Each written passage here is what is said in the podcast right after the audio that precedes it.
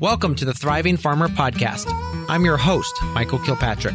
Our mission is to inspire, educate, and celebrate sustainable farming. We believe that you can build a profitable, sustainable farm that gives you true farm freedom. Join us as we talk to farmers, innovators, educators, and entrepreneurs to glean their top takeaways in business and life. Real Organic Project is a farmer led movement that provides an add on certification held by over a thousand certified organic, family owned operations across North America. Real Organic Project strives to uplift farms working within the spirit, not just the letter, of organic principles.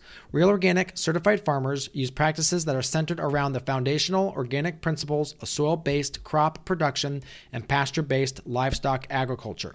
To remain accessible to all types of farmers, Real Organic Project fundraises year round to keep this certification available at no cost to farmers. You can apply today at realorganicproject.org forward slash thriving farmer. That is realorganicproject.org forward slash thriving farmer. The current application season ends soon, so be sure to apply today. Hey, Thriving Farmers. Michael Kilpatrick here with yet another episode of the Thriving Farmer podcast. And today, my guest is Reese Jones of Jones Family Farm. And uh, growing up on a retail oriented vegetable farm in southern Harford County. Reese Jones is 26 and currently is the co-owner and manager of Jones Family Farm, as well as president of Victory Gardens, which is a social enterprise aimed at growing culturally relevant food for marginalized populations in the Baltimore Harford vicinity. Welcome to the podcast. Hey, thanks for having me, Mike. I'm really excited to be here. Yeah, so t- share with me a little bit. Um, social enterprise. What does that mean to you? Okay, so social enterprise is a business that focuses on uh, assisting others. It's supposed to be mm-hmm. for the benefit of the community. Mm-hmm. Um, it's actually a really big movement right now away from the traditional uh, nonprofits and actually call it more social enterprise because there's a lot of negative uh, connotations that come with nonprofits, with whether it be like the CEO salaries uh-huh. or just a mishandling of money in in nonprofits. So we, of course, I'm going to be applying for my 501c3 status, which is yeah, which is nonprofit status. But terming it a social enterprise puts it more into an arena of its own, and you get to define it, which is what's so wonderful about it. Yeah. So, I think you're also looking at the problems with you know nonprofits where 80% of the income is going for out to just get more money. It's for fundraising instead of actually what actually goes to the people. So mm-hmm. I think, you know, the Social Enterprise is way more focused on, hey, we'll definitely have to do some fundraising, but majority is supposed to be actually programming or production. Yeah, the first place I could think of is Thistle Farms, which is in Nashville, Tennessee, which is an organization. I I don't even think it's not a corporation. It's like a family-owned business. Mm. Um, I don't even think they're considered nonprofit, but what they do is they grow lavender plants and they they educate and they grow it with members of the, of the community who've been sexually yep. abused in one way or another. Great organization, but I, I modeled it after what they threw out. Yes, very very cool. So talk to me a little bit about the let's first start with the farm. So you've got the Jones family farm. Share a little bit about that, how that came to be and like the history behind it. Yeah, so so my father he started growing vegetables in the 1970s, early 1970s. Yeah. We have the same name, Maurice Jones. And uh, he started on the side of the road, right on Route 40, about 20 minutes north of Baltimore City.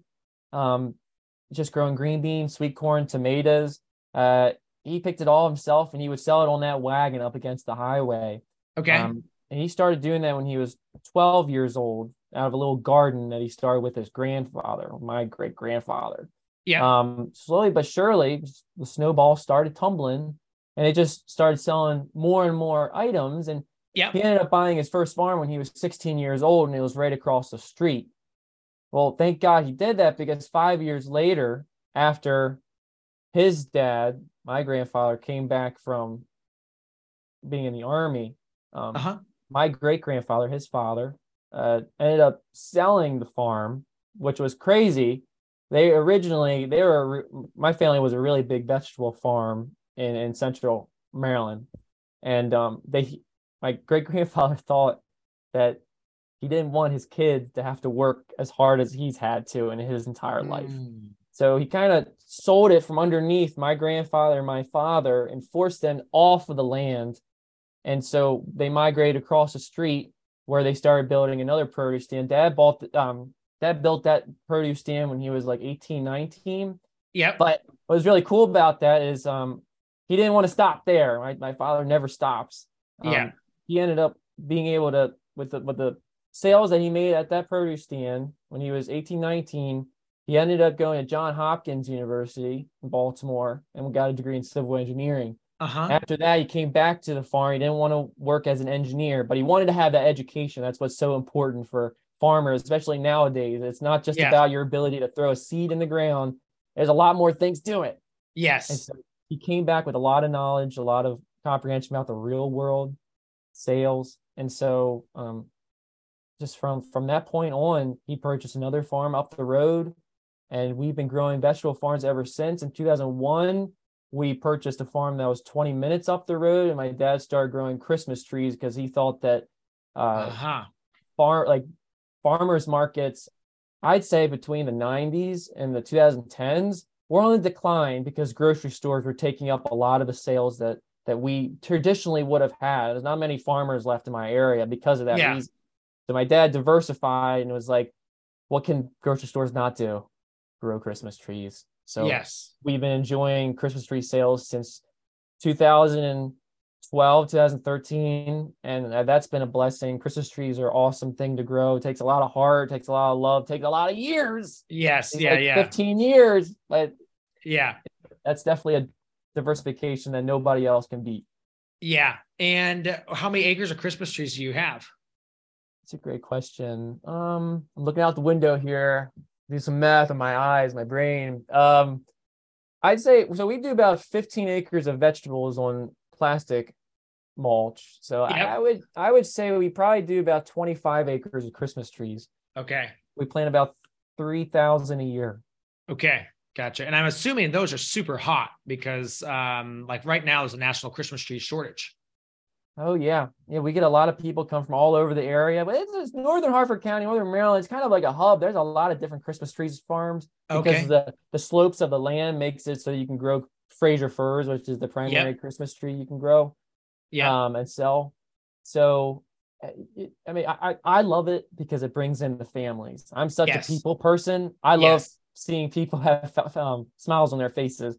We used to do a uh, a Halloween hayride Yep. uh, like seven years ago. We stopped doing it because that crowd is that is not a family crowd. That is teenagers and that is older people who want to get scared.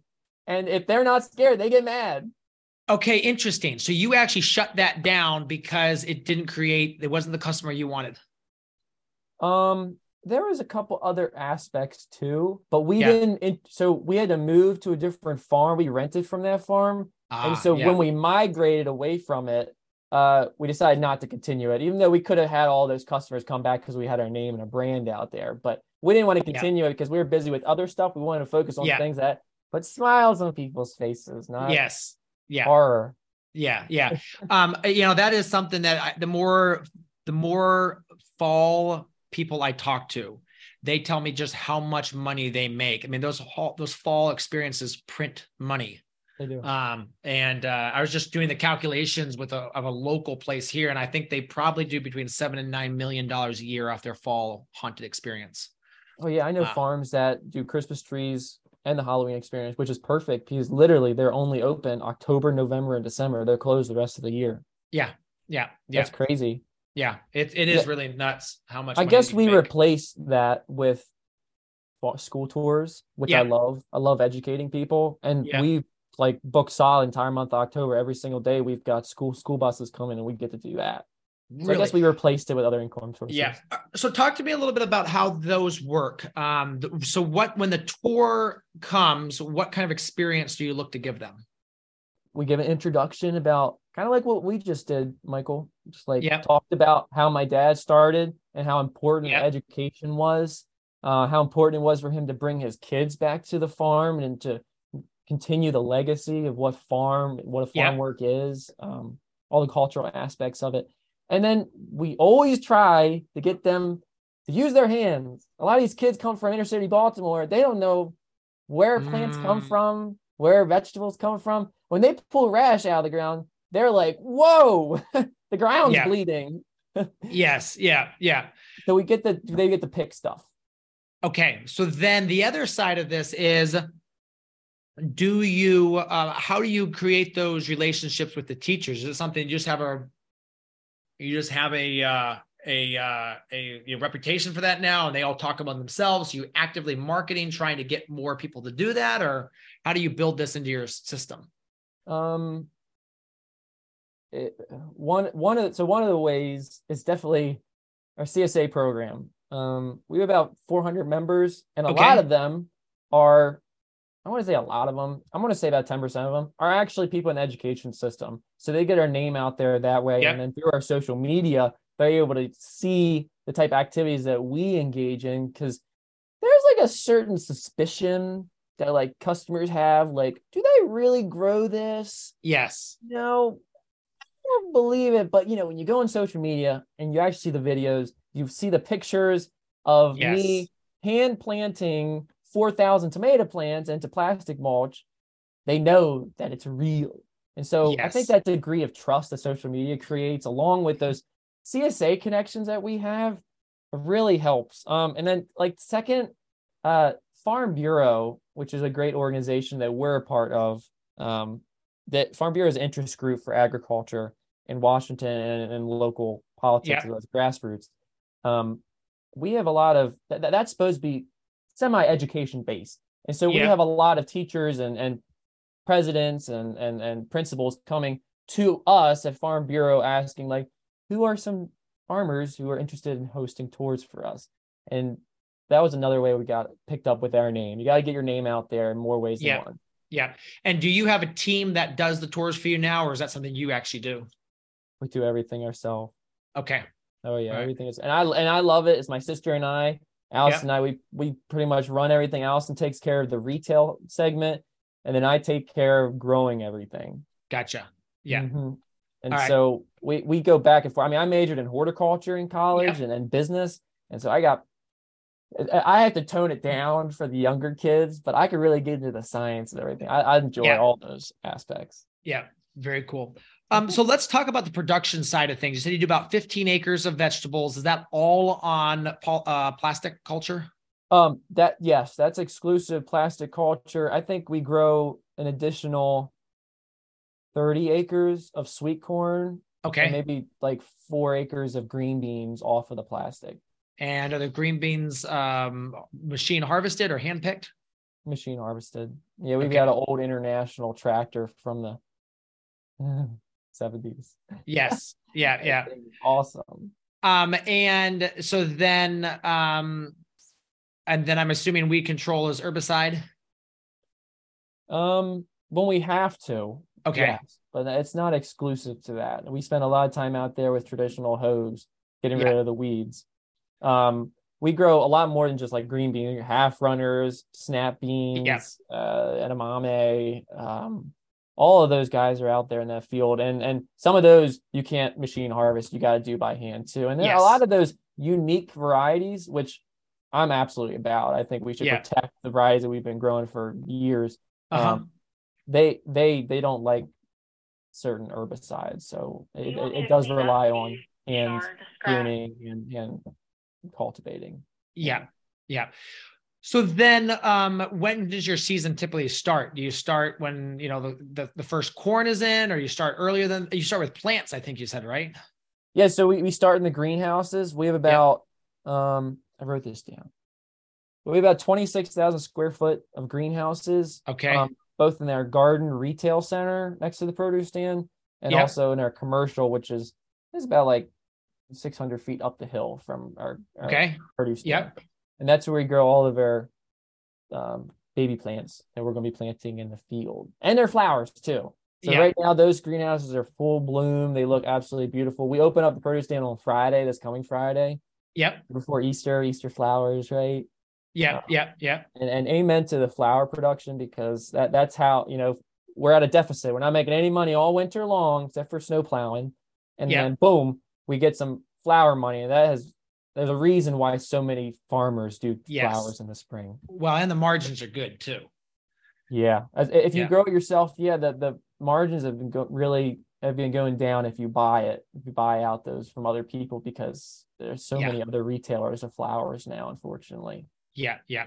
Well, and trying to compete with like a Lowe's or a Home Depot or Menards, where their whole goal is to use that to pull people in to buy other things. So you can't compete on price. Mm-mm. Um, yeah, it's really interesting to look at that and just see what the prices are, and then you know what we're charging, but and then trying to stay, and then trying to look at the aspect of how are we differentiating ourselves for that, and Yeah. uh, trying to make that work. and a lot of times people come to us not for the cheap products. They're not looking for the four inch pot. Yeah. They're not looking for the market packs. They want unique species or they Yeah. want planters that my mom or my sister has designed or hanging baskets that are very unique, a bunch of different flowers in them. yeah, Um, yeah, And then also the vegetable plants. I always tell our customers the vegetable plants and herbs that we grow here and sell for you are the same plants that we grow out in our field. We genetically selected these plants to perform well in our area. When you go to Lowe's or Home Depot, they're they're sending the same plants to probably every single state in the United States. It doesn't matter where it is. So luckily these plants are disease resistant to our soil problems and they can handle our climate a lot better than just general purpose plants. I mean, we've selected these plants for almost 100 years now on my family's farm for the Yes. perfect climate that we have. So that that's something that they cannot compete against, and also the unique varieties that we grow in the garden center for flowers is very gotcha. compete So then your marketing is most of your marketing done just because of your locations, or you guys actively run like more uh, ads and stuff for your um, your markets? Um, I try to run Google ads ads. Uh, Yeah. not not really for. I try to focus on the unique stuff that we do. I, Yeah. I've, I've always debated whether we should run them just for general produce market, you know, dairy, eggs, vegetables. I, I focus on events like Strawberry Festival for strawberry picking. Yeah, I focus on we did a tomato festival in July last year, which I don't know if that was we're gonna do that again because it was it was so hot.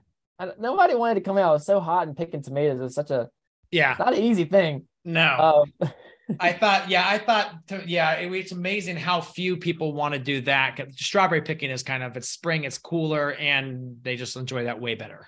They get out of the winter smog, you know. Like, Yeah. Boom, let's go do something, and it's strawberries by then. It's warm enough to do it.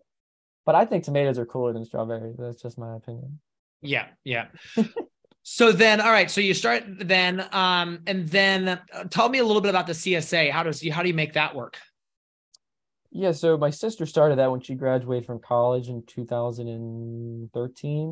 And Yeah. it's slowly grown since then. It's no longer really marketed as a CSA. It's more marketed as like a produce box. You don't really know what a CSA is anymore. Yeah, And also, we've got a lot of uh, adulteration when it comes to the verbiage of a CSA.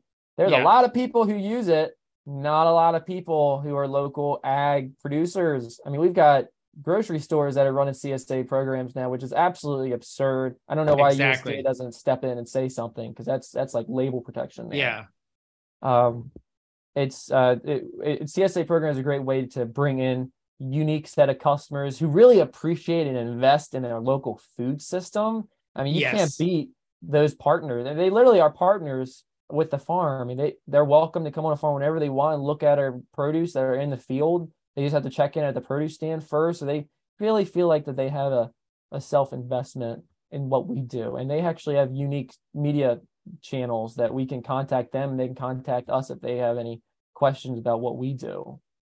So Yeah. it's, it's a great opportunity. So did they get any choice at all in what they get in the share, or is it exactly what you have put in there? Great question, Mike. No, they my sister has a list and she's done this ever since the beginning. This list is pretty darn big. It's like a regular 11 inches long and Yeah. there's about 20 different options on it because we grow such a plethora of different varieties of vegetables. Yeah, yeah, And we sell dairy products too and flowers. So they can choose anything on that list. If it's a full share, they get eight items. If they get if it's a half share, they get four items. We offer um, it's a, either a full season, which goes from June to it goes to the end of August, and then they can get a fall season extension that goes from September into I think just about to the end of November, past Thanksgiving. And then they can get a Christmas tree share, which is like a wreath and Christmas tree, and then cut it Oh, themselves fun. at the farm Yeah. later in the season. So it's all you Yeah. know added on stuff. Very cool. So that's interesting that you run your share through the end of August. mm-hmm. yeah, And was- like a- Was that because of just more keep it super summary or Um.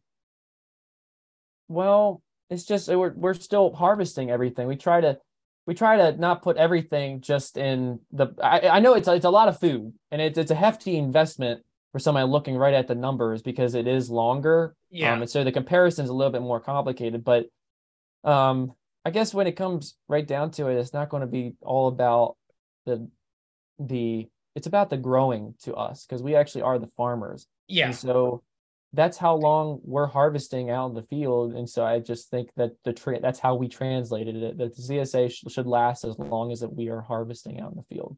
Gotcha. Yeah. Yeah. We found that we ran our, our summer share through Sep through October, end of October, because you know, back in New York, we're going all we were our farmers market quit Thanksgiving Day. So we actually ran it all the way through Thanksgiving. Here we Mhm. ran it to the end of October, and we had people in September saying, Oh, I'm still getting vegetables. What's going on? They really Mhm. wanted it to be done like, you know, Labor Day, um, because kids are going back to school and they're changed and anything like that. So I just thought it was Mhm. really interesting. That's kind of how they had it all set up and how people expected to get it um, compared to, you know, our expectations. So, um, I know Yeah. that's such a big drop in Labor Day. Yeah, you're not feeding your kids anymore. Uh, maybe we even did that. We extended it past then because Yeah. like we're trying to keep the customers coming in and like you got that program, they're Yeah. going to come in or else they're losing their own money that they already spent. Exactly. So that's yeah. So that's the goal there. But um, yeah, we'll see if it actually happens. But So- you guys, you guys, you guys, when do you stop now?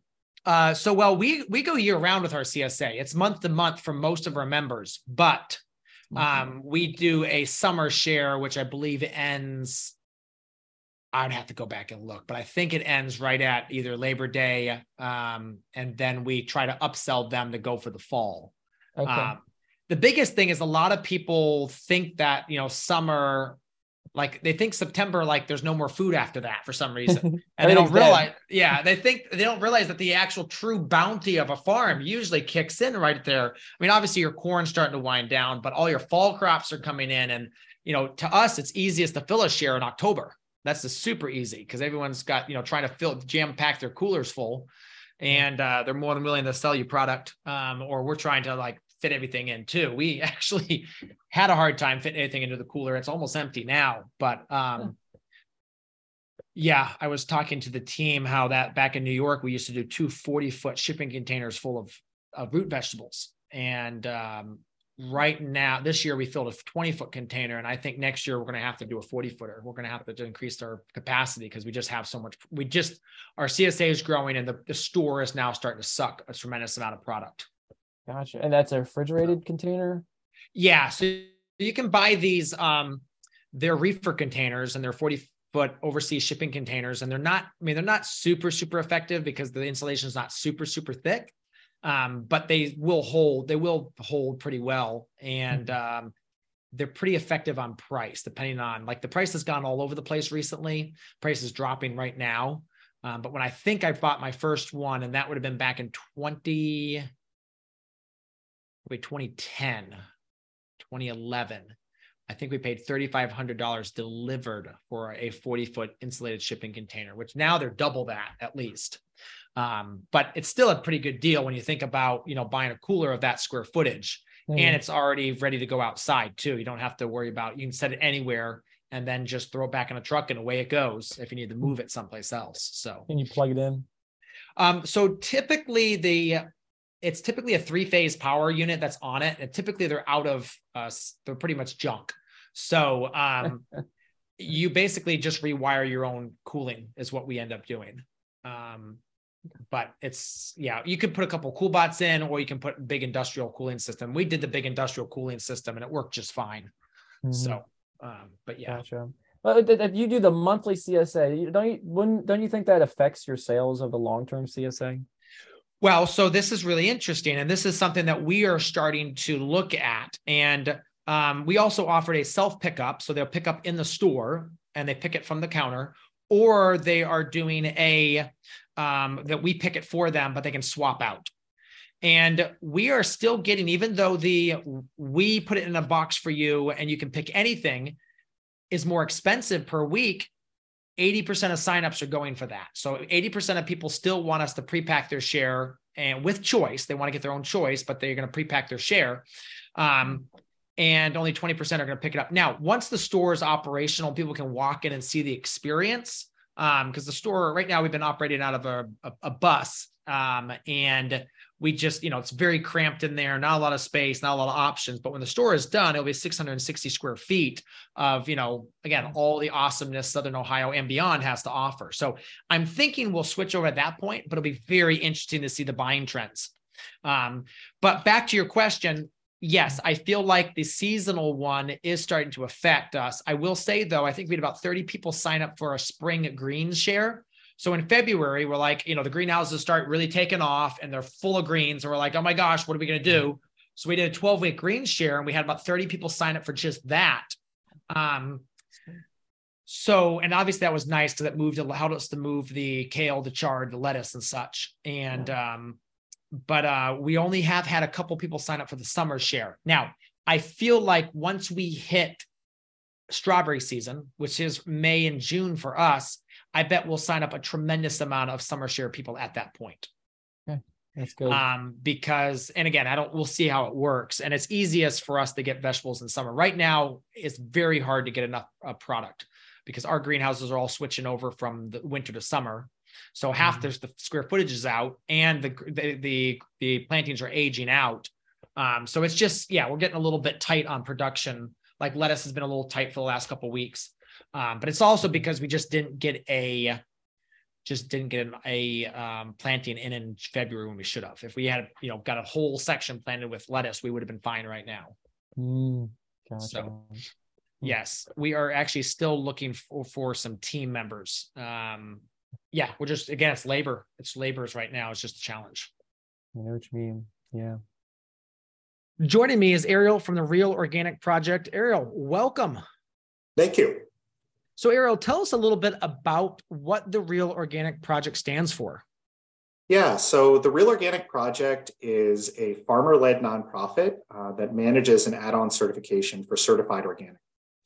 And the whole idea is we want to give farmers that are doing things the right way within the spirit of the rules a way to differentiate themselves from some of the corporate organic on supermarket shelves that only meets the most cynical definition of something that would actually be organic. So what that means is we're only working with farms that are growing their crops in healthy, biologically active soil as opposed to growing hydroponically. And we're only working with farms that are raising their animals with real access to the outdoor and pastures as opposed to these confinement operations, which again, unfortunately, are dominating the organic sections of many of our supermarkets. But Michael, I know you're actually interested in potentially pursuing real organic project certification for your farm. Um, do you want to talk a little bit about why why that's of interest to you? Yeah, I've always been a big proponent of the Real Organic Project because they stand for what I stand for. You know, the feeling about putting the organic back in the ecosystem of the farm. I mean, the problem when you have this corporate organic is that it's been watered down to the lowest common denominator. You know, frequently there's more plastic than plants in some of these systems. Um, real organic is more about caring about those who care about the soil and um, you know going back to that original idea of why we farm organically which is you know we want the birds to be singing in the background and the, the soil to be alive and the earthworms. And when you look at some of these corporate organic it's just as sterile as um, the conventional farms that we're competing with. Yeah i think that's i think that's really well put. And i think what we really want to do is find a way to uplift and differentiate the folks that are genuinely doing things the right way for the right reasons and not just finding the simplest, easiest way to check a bunch of boxes. Mm, absolutely.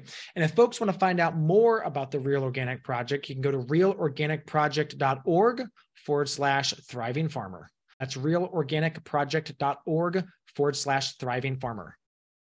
So talk a little bit about um, your team. So it's you and your sister kind of running things now. What kind of uh, crew do you have to help you? Because you're doing a lot. Yeah, so uh, primarily we we we source locally, or it's my family members. We have a lot of cousins that help Yep. us out on the farm, and um, because there's such a limit of family members, um, oftentimes we do overplant and over plan for what we um put out in the field, and Okay. we don't we don't necessarily get to it taking care of some things or harvesting everything um like the christmas trees you know sometimes you don't get to mowing it when you're supposed to mow it because you just don't have enough labor it's it's Yeah. you really don't know you really it we kind of we try to plant things now like the plastic mulch you can't beat the labor saving technology of plastic mulch Yeah. the Yeah. weeding is is not an issue um the watering is so simple like I, those those 15 acres of vegetables you know I, I got two different locations. They both run i used to run electric pumps uh, submersible pumps. Yeah. now i run the big pumps out of the river or out of the pond and i used to have to spend 10 hours a day at each place in order to get my rotation done on watering but now i just turn on the big pump and i'm done in two hours Yeah. It does everything at once. Yeah. You must have some pretty big filters and uh and he- headers though. just just uh just sand filters yeah. that we've had forever Okay. yeah yeah luckily we you- have You back flush those every time you run it or every couple of weeks? Um, I, I have the pressure gauges on it. Whenever I see a serious drop, I I, I backwash it. But, you know, you keep that suction pipe above the bottom, you really Yep. don't have many problems, and you just don't run it when it when it rains because that that river stream gets really dirty otherwise. gotcha. Okay. Mhm. Very cool. Let's shift and talk about your um the social enterprise, the Victory Garden side of things. So what was the, how did that come to be? What was your thought process and when did you start thinking through that? Well, I kept on getting customers at the produce stand in Edgewood, Southern and, and Central Maryland, um, wanting us to grow things for them. Uh-huh. this was like Indian populations, African populations, uh, South American, Central America populations, Yeah. because they realized that it's a desert for culturally relevant food for them. There's Mm. no places in the area. They're forced to conform to what traditional American cuisine is, which is very unfortunate for them Mhm. um, whether that be like unique varieties of rice. If, for example, of, of like for India, like there's that there's that holy basil where they have Yeah. to have that open when they pray, um, every time Oh, they pray, which is almost every single day. Herbs like that are super essential for their culture. It's almost as essential as like a turkey on a Thanksgiving meal, except these Yeah, people yeah. they don't they don't have that option. They can't just go to the grocery store and buy this stuff. So um, Victory Gardens is is more about food sovereignty. It's giving the people, local community, the power to grow what they want for themselves and their families Mhm. right here. So it's empowering everyone to grow food for each other. Um, and so it's not really like a community garden. It's more production based because I'm all about production. Yeah. Um, but the community is going to assist in the process and they're going to have a voice in what I grow. And it's going to be on the the property, well, it is on the property in central Maryland, which is closer to Baltimore. Okay. I'm really Gotcha. excited about it. All right. So then you offered you offer you offer basically a place for them to come in and grow their own food. hmm Yep. Okay. They get to decide what they want to grow. And then how how how big are the plots and how does that all work?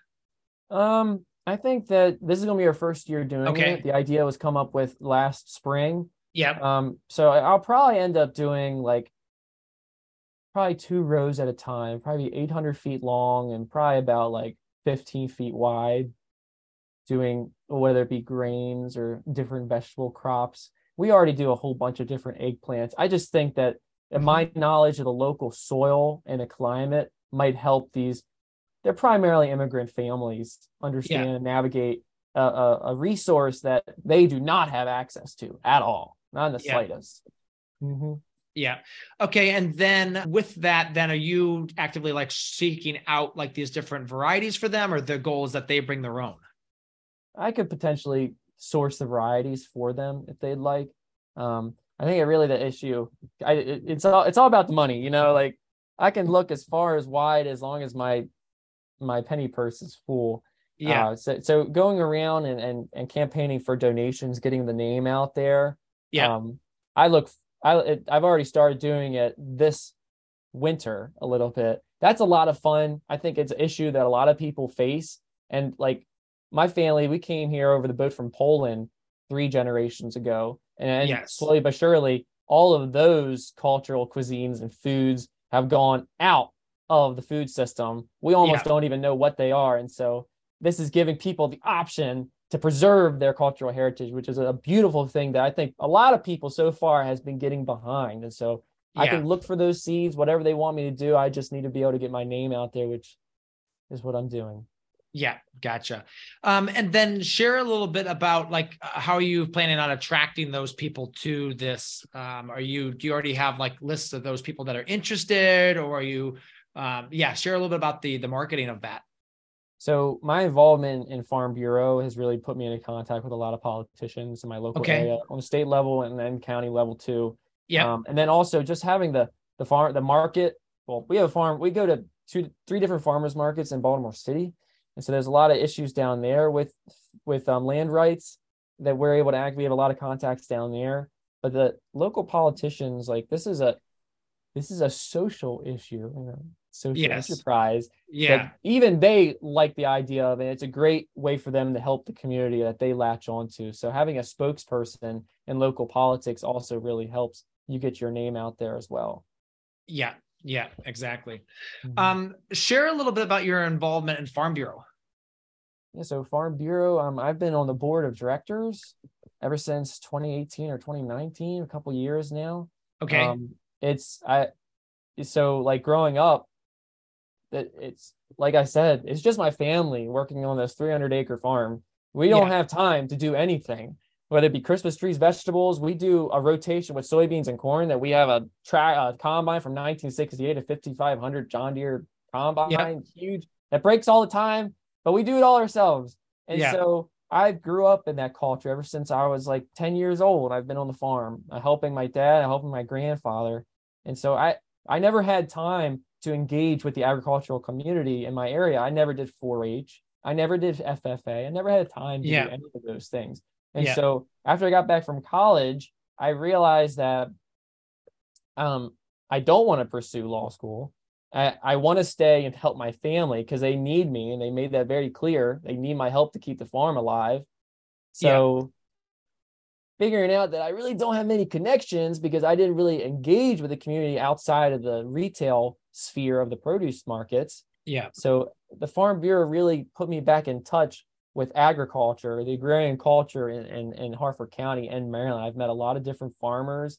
Um, and, and it really talked to me, which kind of connects to your speech that you did at, at um, Mid-Atlantic Vegetable Fruits Growers, is Yeah. that there's a lot of a lot of people look to farmers for leadership. There's not many of us. There, there's only let's see, yeah, I wrote this. It's a half a percent of the total. It's two percent of the population of the United States are farm and ranch families, or come from farm ranch families. There's not that many of us. We have a very unique profession. We work very hard. Everything that we do is present and available in front of us. You can see the work that you put in, and you can take back from it, and everybody can. It's visible to everyone.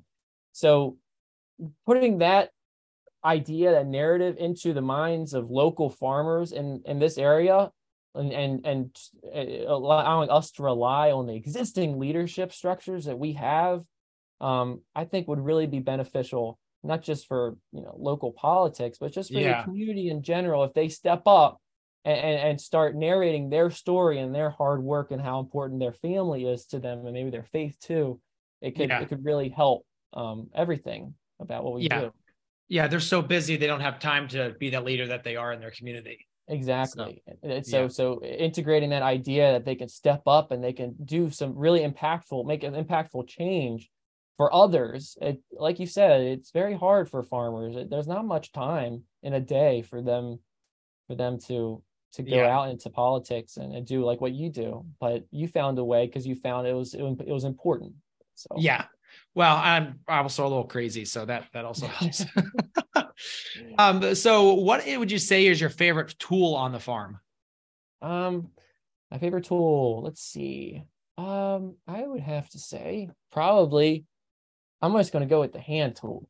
There's Okay. a there's a hoe. It's not a regular hoe. It's like a blade. It's like a knife blade. It kind of does like a uh, um, a trapezoid. Yeah. Um, and, and and you slice the weeds from underneath, and it rips the plant out, and it doesn't rely on you having to pull all the dirt off out of the ground. It just Okay. slices the the the, the weed Yep. out. I love those things. It's like a blade, a bladed. Um, yeah. Is that like a, a push hoe? It would be a push hoe, or that oh, be like you a trapezoid it hoe? too.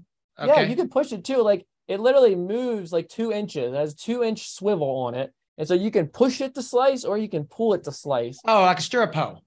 I guess so. Yeah, Yeah, yeah, yeah. I guess that's what's it's called. All right. Yeah, very cool. Yeah, that is such a we love that here on the farm. I'd say there's a lot. There's a new tool that Johnny's has. They call it a spring hoe. And we really like that for the first pass over typically our uh, paper pot, uh, anything that's paper potted. Um, it slices between the rows and then it also pushes soil back around the plants and cleans up right around the plants too. So um, we like that. But yeah, stirrup hoes are are fabulous. It's like an S shape, like Um, spring hoe. This one, no, it's um it's uh the blades come down and it's like a half of a stirrup hoe, but they go out. And then the the wires are just like wires that go back. And I guess they are maybe a little S-shaped in the back, but they go over the plants. And so you're actually pushing them, you push them apart when they go over the plant. And what it does is it basically runs these wires and just takes the top layer of soil off there's just a couple things going on there, but it's kind of yeah. I'll to, I'll, I'll put a video up about it because it's pretty nice. And we and we enjoy really it. cool. Yeah, Yeah. nothing better than working with your hands. That people always ask me, like, you got all these fancy tractors and old tractors. You must love everything, every day, every Yeah. second on those things. And I'm like, yeah, I would rather be out using a hoe, being able to talk to people than in Yes. a loud tractor. yeah. Stuck by yourself. Yeah. Mhm. Cool. Well, um, I think that's yeah. We covered pretty much everything. Is anything? Any final thoughts you want to share before we go? Um, I would say uh, agriculture in America is thriving. Mhm. We're producing more and more yield every single year. Um, the the farm families in America are absolutely inspirational, and they they share a lot of lessons that we, everyone can utilize in their own lives. Um, there's not that much disposable income that people spend on agricultural products and food going straight to the farmer. Mhm. Um, I think that people really need to start looking at where their food comes from and start investing in their local horticultural agricultural system in order to preserve like the land rights of you to the community um, so that they can grow their own food uh, the food that they want at least um, Yeah. And so like it's slowly but surely over the over the generations you know less and less of the american disposable income is being spent on food and so I, yeah. I think that if we did increase, if we stopped spending on thinking about buying the cheapest food, um, we can actually start thinking about preserving like cultural identity, which is what I'm all about. So Yeah. if we spend a little bit more money on food, we'll have more local farmers, and and, and I think everybody will be better community members because of that aspect. Mhm. Absolutely. All right. Well, thank you so much for your time today coming on. Appreciate it. Um, can't wait to Thank share this Mike. with the audience. And uh, yeah, it's great to see young folks out there back on the farm, you know, coming back after college and, uh, you know, making it their livelihood and their lifestyle. Um, because yeah, we need, we are aging out. Farmers are rapidly aging out and uh, it's not good to see that. So, Yeah. thanks for having me, Mike. This was really fun. Boy, don't be afraid to ask me to come back again. all right. It's Sounds after good. Victory Gardens gets a little bigger. Yeah. All right. Thanks so much, Reese. Yep. See you, Mike. Yep. Bye. Real Organic Project is a farmer led movement that provides an add on certification held by over a thousand certified organic, family owned operations across North America. Real Organic Project strives to uplift farms working within the spirit, not just the letter, of organic principles. Real Organic certified farmers use practices that are centered around the foundational organic principles of soil based crop production and pasture based livestock agriculture. To remain accessible to all types of farmers, Real Organic Project fundraises year round to keep this certification available at no cost to farmers. You can apply today at realorganicproject.org forward slash thriving farmer. That is realorganicproject.org forward slash thriving farmer. The current application season ends soon, so be sure to apply today. So there you have it, another episode in the books. So I'd love if you would hop on over to iTunes and leave us a rating and a review. Those mean everything to us. We love to hear what you're thinking. If you have a podcast guest that you can recommend, please pop on over to the Thriving Farmer podcast website and leave us a review. That's thrivingfarmerpodcast.com.